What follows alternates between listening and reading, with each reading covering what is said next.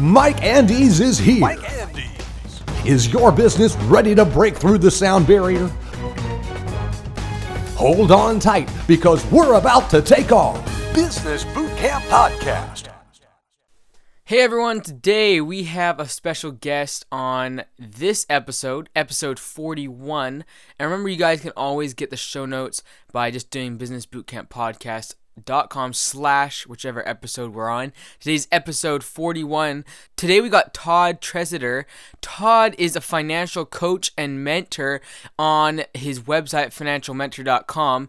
And today we're going to be talking about, especially for service businesses, how you can charge what you're really worth like for instance, Todd was charging $450 per hour for coaching and in the meantime was having his calendar jam packed. So it wasn't like he was getting one of these every, you know, every blue moon. He was jam full, jam packed, had clients waiting for him, and yet was still charging a premium for it. So that's what we're going to be learning about today. Service businesses, local businesses, people who charge by the hour, or who really uh, money is t- time is money in your business. This is going to be a good one for you guys to listen to. Uh, definitely help me with my company and my website and how I'm going to start implementing more content marketing. So, without any further delay, let's get Todd on the show. Todd, how you doing? I'm doing great. All right, Todd, well, let's get started. Can you kind of introduce yourself to our audience and kind of tell a little bit about yourself and how you've got to where you are today? Uh, well, my background, where I learned my investing chops, was in the hedge fund business. So I sold that company back in 1997, and uh, which is ancient times in internet days, and got this kind of crazy bug up my rear that I could actually help people develop financial independence. I had a lot of people asking me, "How did you do what you did?" Because I, you know, quote unquote, retired at age 35. Uh, you know, so and that was a long time ago. I'm 53 now, and so people were saying, "How'd you do it? What'd you do?" And what I noticed is they didn't really even know to ask the right questions. You got to understand, put this in context. 97, the stock bubble was raging, and everybody wanted to know what the hot stock was, and wealth was all about picking a hot stock. And so I just was crazy enough to think I could actually help people, and so I started building out Financial Mentor, um, and I started coaching people. And what I quickly realized was there's a lot more to building wealth and helping people build wealth than meets the eye. Um, you know, I did it a certain way, but what I did won't necessarily work for everyone else. And so, as I was working with clients, I had to really uh, redirect what I was doing and learn what pieces were missing, what things I understood implicitly that other people don't understand that I had to bring into the educational process. There was just a lot of learning. And eventually it resulted in a process I call seven steps to seven figures. So I've got it down to kind of a science now, but it took me years to figure out. So what was what was the way that you built your wealth? Like you talked about, um, for everyone it's different. But how did you do it, Todd? I did it the hard way, which is paper assets. That's one of the most difficult ways to do it. But really, um, it was both a combination of business entrepreneurship and paper assets. So um, through my hedge fund background, I became quite skilled at investing, and then uh, through the hedge fund business itself, I was amassing significant capital as well. Because the thing that I did right is I never really went much beyond college kid lifestyle. You know, so I got in the hedge fund business straight out of college. Well, not quite straight out of college, but pretty close to straight out of college. And I just did one thing right, which was I never really upped my lifestyle. I just didn't have a big taste for expensive lifestyle despite a high income at that age and banked most of what I made. And it just wasn't that hard by following that path. So, so you're involved like pretty heavily with the hedge funds and that kind of realm. When was it that you kind of decided that you're going to do something on your own and kind of take an entrepreneurial plunge? Well, a hedge fund was on my own too. Um, I had a crazy idea when I was in college. I was taking an investments class in college, um, and I had a professor of investing. He was he was already successful. It wasn't like he just taught but didn't know what he was doing. He was a successful investor. And I remember in class one time, I can still remember to this day, um, we're looking at a textbook and they've got these charts of stocks and commodities and things. And I went to him after class and I said, You know, I could make money off this and not know anything about it. And he looked at me like I was from Mars or something and said, Well, nobody's ever done that. And I said, Well, no, I could. I could do it statistically. You know, and and he said, well, no, that's impossible. You can't do that. And I, you know, you got to set the context for this discussion. This is back in 19, you know, like 1981, 82 or whatever. And, you know, IBM was just coming out with its first PC. You know, Apple was coming out with its first PC. There was no stock databases. Nobody was using computing to figure out trading methodology. I mean, I was a very early pioneer in uh, computerized trading systems and mathematical applications to trading. And so I said, I, I just thought about it. I thought, no, I could do this. I mean, I, re- I really could. And so, you know, I'm just, that's the way I am. And so I just looked at it, got a bug up my rear, and I started figuring it out. And it worked. And it became the basis for the hedge fund. So uh, I teamed up with an older guy because nobody's going to give money to a zitty faced kid straight out of college. And so I teamed up with an older guy who had a similar vision. Um, and together, uh, and together we built it up and it totally worked. And so, you know, I didn't, I was out on my own from the beginning. I was, I've always been an entrepreneur. I mean, as a kid, I had paper routes. Like, I got my first paper route as, I don't know how young, like 11 or something. And then I used the money from the paper route to buy a motorcycle so I could take on more paper routes and make more money in the same amount of time and ride my cool motorcycle around the neighborhood. So, you know, I've, I've just always been an entrepreneur. Awesome. So, kind of let's dig into what you were doing once you kind of started the, your your own business here with the uh, creating fi- like the financial mentor. And for everyone out there, I'll put a link. Uh, it's financialmentor.com. But can you kind of walk us through what you do on that program and kind of like what you're generating income from now?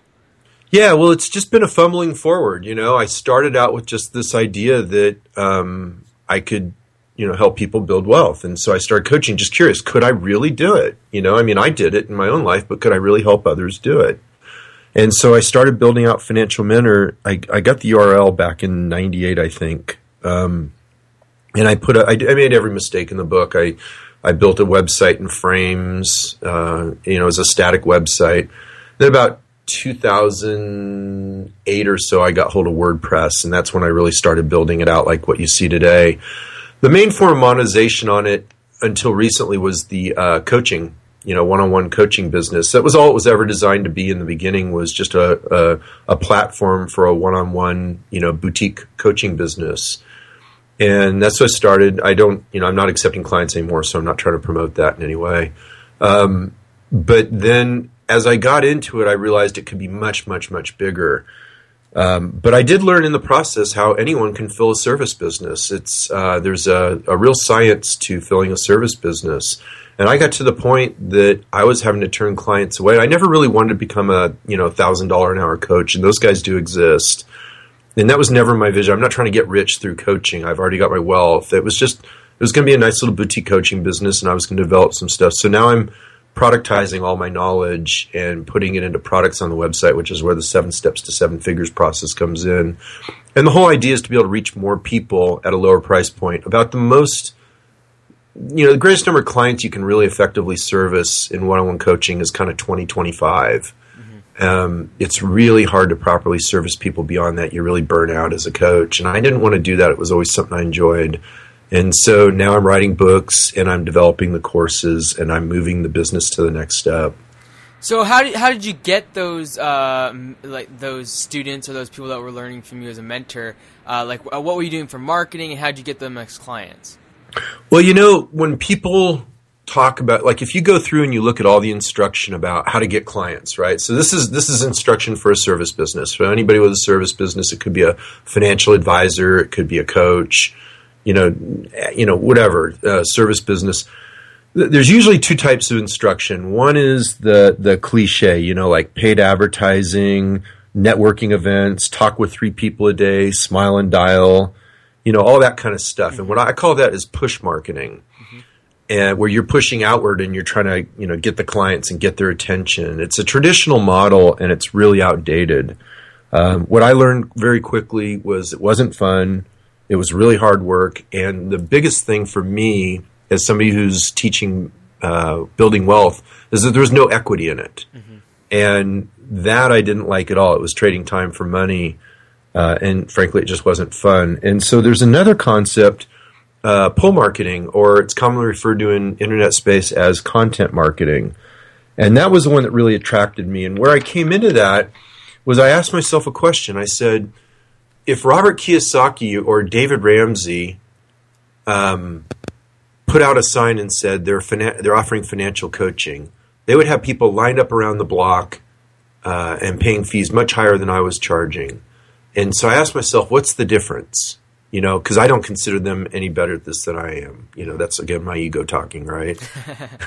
and so I said, well, what's the difference? And the difference was they had a platform. They had a large content marketing platform, and they had relationship with their with their following. And those, so there's a trust relationship and uh, a, a platform of expertise established that would cause people to literally throw money at them. And so that got me going on the direction of building a platform and developing content marketing, which is, I think, the smartest way to market a service business. So how can someone do that? Like, say if they have like a plumbing business or some other service business that they're going to be, you know, shaking hands with clients, getting contracts. Like, what can someone do to do uh, content marketing if they're not in like a like writing a book, say? Well, everything on the internet works off a simple formula, which is traffic times conversion equals profit, right? Yeah. So you'd have to figure out how to how to develop content and interest for people looking for your specific service. So in your example, plumbing, it's different from financial coaching. Okay, so we'll use both those just to contrast it. Plumbing is always going to be a local service. Like if you look on the internet for a plumber, you're going to look up.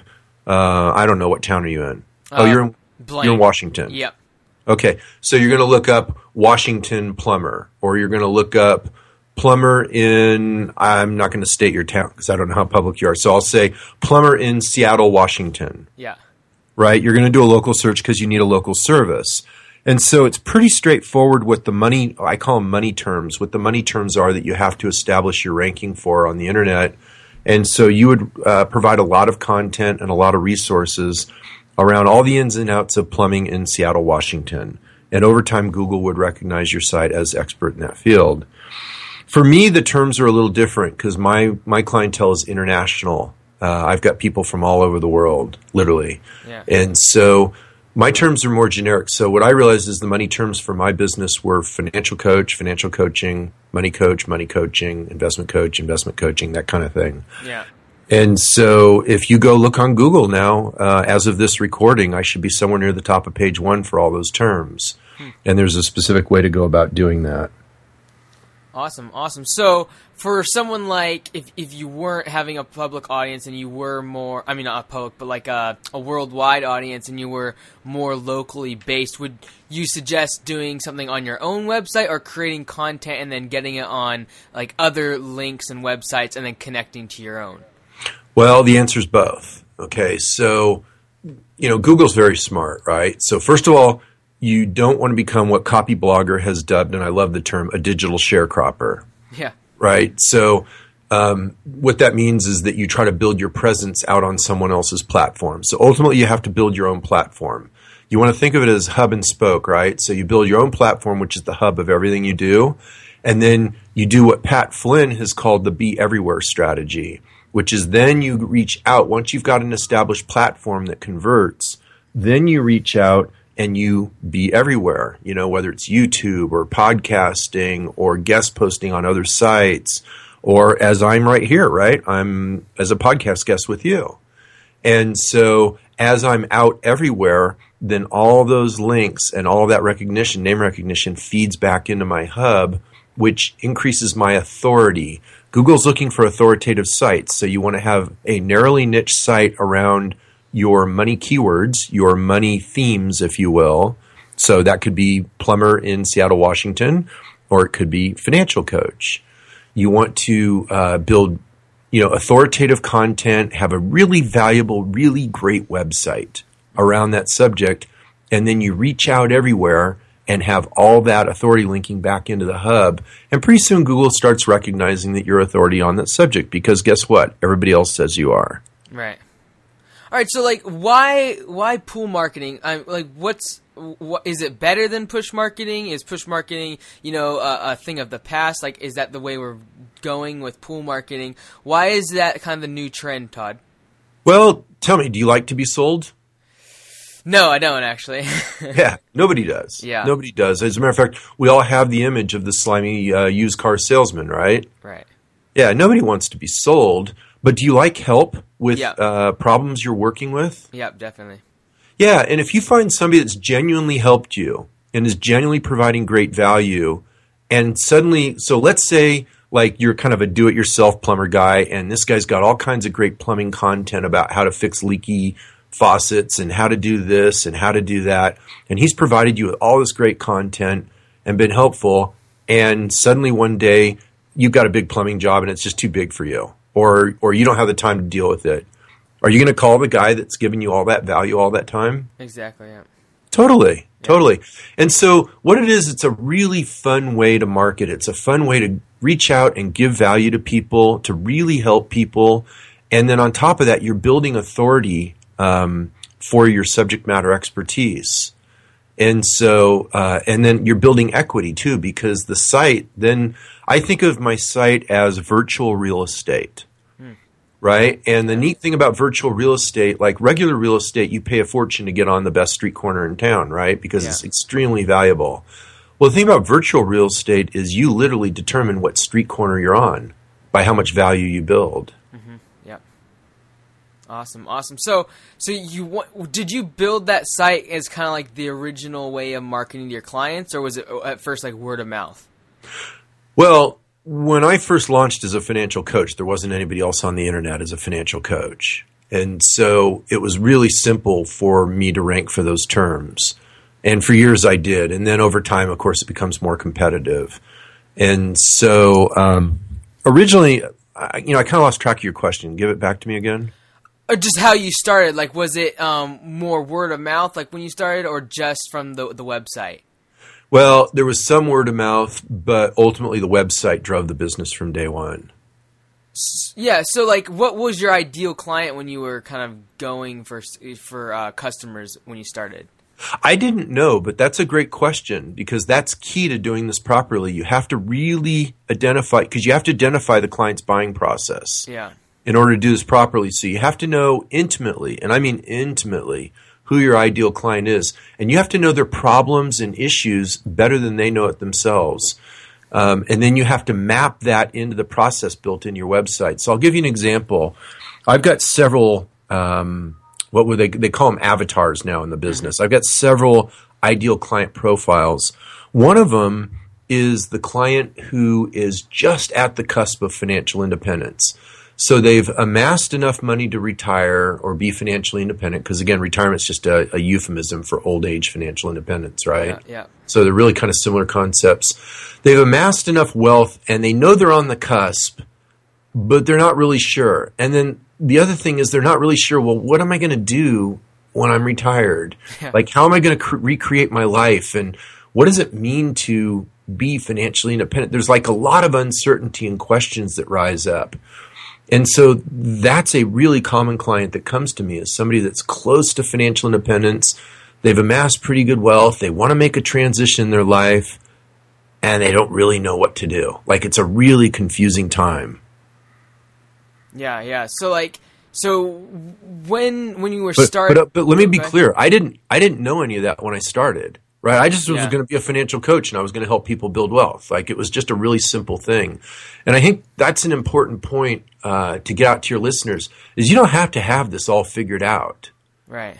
right? You just need to start somewhere and get moving forward and then just keep improving it and adding on it and getting better and better. So you have to have a general direction. Like I knew I was going to help people build wealth, but I didn't know I was going to write books. I didn't know about content marketing. I didn't know who my ideal client was. I mean, I just totally fumbled forward, made all kinds of mistakes, and over time just got better and better at it. Awesome, yeah. And when we were talking before, uh, Todd, we, we talked about you know you you mentioned how some people will charge thousand dollars per hour for coaching, and uh, and you were charging you know not quite that much, but still hundreds of dollars per hour. How do you build that kind of value in order for a client to pay you that kind of money? Because I know some people out there they might have a service business, uh, something online, they might be creating content, but they might be giving it away, or it's very cheap, or they're competing at a very low level as far as margins. So how do you create something that is highly profitable and still generating a huge amount of demand? Well, you have, first of all, I, I think the question's a little upside down in the sense that you have to, you have to know what the value is, what the value is of the service you provide. So, Yeah. for example, if I'm coaching someone on an improved investment strategy and they have a couple million dollars involved, that's worth a lot to them. Mm-hmm. And so all they really have to know is that I'm legit and that I actually know what I'm talking about and that I can actually help them produce the results they want. And so you have to look at the result that your service provides, and there's going to be a market value for that or a, a reasonable approximation of a value for it. And so it's going to be different. A plumber has a pretty narrow scope of what the value of the service is. You know, as opposed to my wealth coaching and investment coaching and things like that, the value on that's quite a bit different. And so, uh, does that answer your question? Yeah, yeah, definitely. And so, like, um, as far as for entrepreneurs out there that are wanting to start or are they they they have a business right now that they're trying to grow like do you have any sort of advice for them or like how did you scale your business uh, after starting it how did you kind of like hit that critical mass if you were hard work it just it takes time you know like I, i'd love to tell you that i had this magic bullet that i pulled out but it would all be a lie you know i kept adding to the content i kept writing um, eventually, I added a podcast. You know, I to this day, I mean, you know, before we started this interview, I was working on the site. So, um, you know, but to me, it's I, am building an equity asset. I enjoy it. I look on it as a form of art. Mm-hmm. You know, I'm building a piece of art. And I just keep building it and building it, and I'm an artist, not just a content marketer. And so, again, that's just how I view things. And so, I don't think there is a magic bullet because, again, what you're trying to do is you're trying to build something that talks to your target client and converts them to whatever service or products that you offer. And so for me, it's been brick by brick. And I know that's not consistent with a lot of other stories. A lot of other people have kind of that magic bullet that they pulled out where, you know, once they got this piece right, everything broke open. But I never had that. For me, it's just been brick by brick and the thing just grows and grows and grows. Yeah, so as you were growing, like we go back to marketing, of course, because I know, especially nowadays, now because when you started, it sounds like you were kind of one of the first uh, financial mentors or coaches online. But as there was more and more uh, competition and other people started doing that, no doubt your marketing kind of had to evolve and change. Like you talk about a head-on approach versus an indirect approach. Can you kind of go over what that means? Yeah, so a head-on approach is kind of like it sounds, right? You take it head on. So for for my, for the example we're using here, it would be plumber in Seattle or financial coach. So what you do is you identify those keywords that people search for on the internet that are what we call money keywords. In other words, when they're looking for that keyword, they're looking exactly for your service. Okay? Yeah. And once you identify those money keywords, then you figure out how to become an authoritative expert for those terms yeah. in terms of your content marketing, the content you produce. So, like if you look on my site, I've got a whole silo of content around the terms financial coaching and money coach, money coaching, all that. And they're authoritative. I mean, go ahead and search the rest of the internet for anything more authoritative on the subject. It's not there. Um, and it took me a long time to build it out, but it's pretty much A to Z everything you need to know about the subject. And so that's the head-on approach, and it's all built in a very specific way. It's a silo of content, and you can, you know, Google how to build a silo of content. There's specific strategies for how you go about doing that. You build that out. That's the head-on approach. So now when people look for a financial coach or financial coaching or investment coach, investment coaching, money coach, money coaching, I show up. And the neat thing about coaching is it's a trust relationship. You know, you don't it's not like a calculator online where you wanted to find a uh, credit card calculator, and so as soon as you find one, that's good. That's all you needed. It doesn't matter that there's 400 versions of it, right, or even yeah. four million versions of it. You only needed one. They all do pretty much the same thing. Coaching's different. Every coach is different, and so what people will do is their behavior is different around trust relationship terms like that, and so uh, you don't have to be number one for the term financial coach to get the traffic off it. You just have to have the best site that resonates with your target market, and you have to be somewhere in the top page or two. And so that is good enough for that type of a business. And so that's the head on approach, right? You get the targeted keywords that are money terms and you work your site to rank for those terms. Mm-hmm. And it takes time. You're not going to become an authority overnight. It's a long term process Uh, but once you have it, it's an extremely valuable asset that will serve your business in perpetuity. It becomes basically a marketing machine on autopilot. Um, the second approach is what I call the indirect approach. And so there's a couple good examples of that. You could take Pat Flynn over at Smart Passive Income, Yeah. or you could take Jaime Tardy over at eventualmillionaire.com. Um, neither one of those market directly uh, as a head on to their terms. It's not like you see Pat targeting the term internet marketing. Instead, what Pat does is he provides amazing educational content and resources around all the subtopics of internet marketing so that anybody interested in podcasting will find his podcasting tutorial as an example. Mm-hmm. And when they do, they'll see that Pat's a leading podcaster and that he offers some affiliate products related to it. You know, so example, there's mics for, or there's links to a mic on Amazon that he recommends, and and there's links to hosting that he recommends, and other th- services that he recommends. So he builds a trust relationship through amazing content that provides all the how tos, and then what he does is he provides affiliate links to all the tools. Okay, so it's kind of like in the gold rush days, right? The Yeah. the the story is that in the gold rush days, the guys that made all the money were the guys that sold the picks and shovels and the Yeah. Levite jeans, right? Yeah, yeah. Right, and that's because they sold the tools.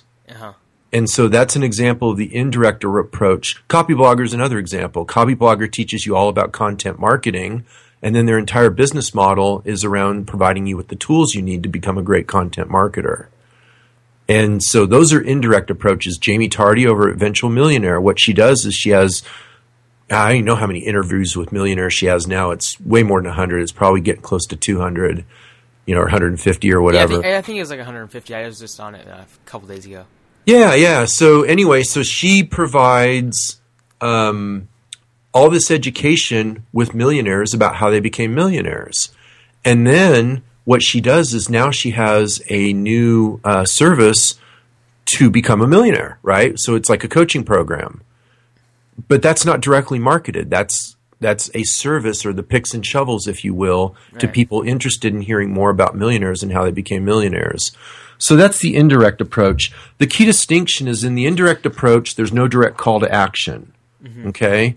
In the direct approach, there's a direct call to action. So, in other words, if you come in on a financial coach term, you'll come into the financial coaching section of my site, and in those articles, there's a direct call to action to you know learn more about coaching with Todd.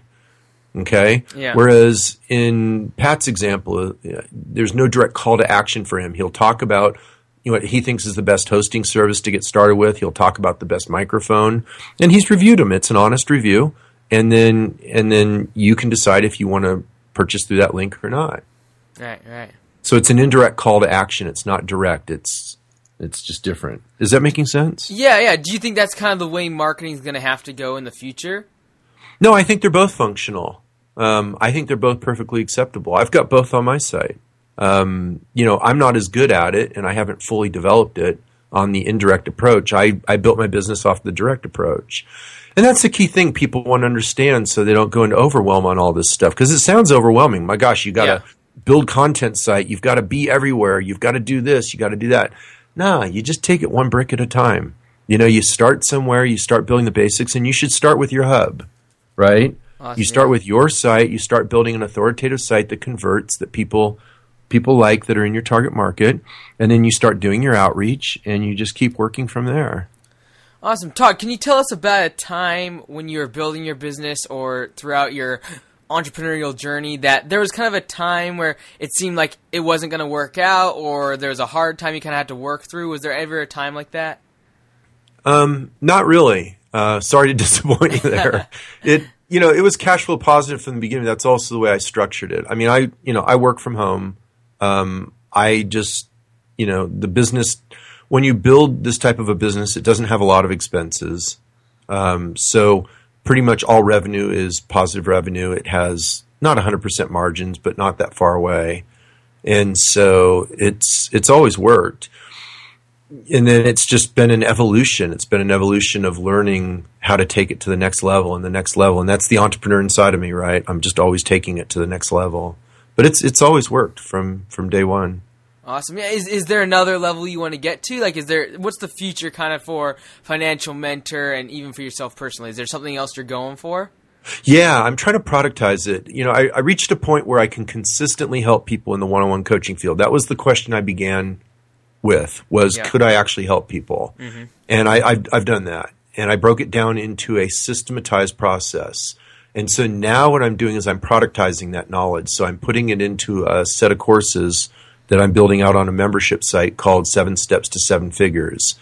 And the neat thing about that is what it does is it will scale. It will allow me to help a lot more people at a lot lower price point. Um, and so that's my vision now is to serve more people, make it more affordable, and um, that's where I'm going with it. So I've got entry level price point stuff for books on Amazon, which I think I think books are one of the greatest values in education. Um, you know, you get somebody's carefully thought out, carefully organized thoughts, best thoughts, all organized in a book for like two and three bucks on Amazon. It's crazy cheap.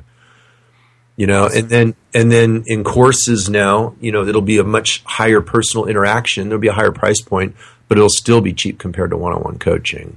And so that's where I'm going, is I'm trying to help more people at a better price point.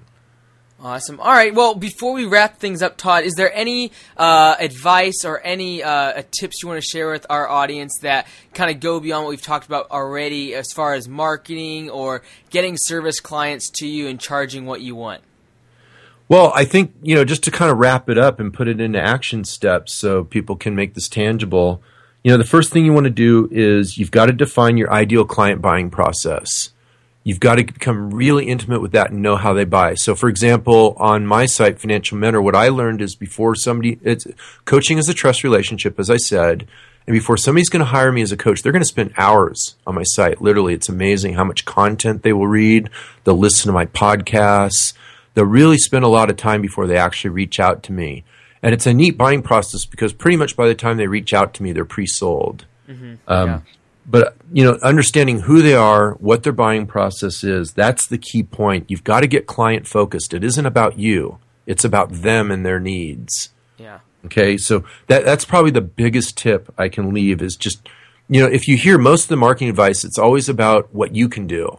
You know, Right. you need to you need to build a content site. You need to reach out. You need to be everywhere. You need to do this. You need to do that. Nah. You, first thing you got to do is make it client focused. It's got to be all about the client because people can smell it. You know. Yeah. And then you want to learn content marketing principles. And probably, you know, I've named a couple really good sources here because those are ones I've used. So you could look at Pat Flynn, you could look at copyblogger.com. Probably those two alone would cover most of your needs. You know, and so you want to start building it out piece by piece.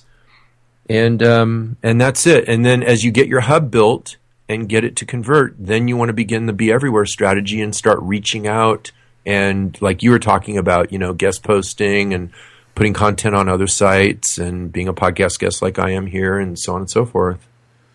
Awesome. Well, Todd, where can our listeners connect with you? Uh, I know I'm going to put the financialmentor.com link up there, but is there anywhere else you'd like to uh, connect with our listeners? That's my hub. I'd be I wouldn't be walking the talk if I told them to go anywhere else, right?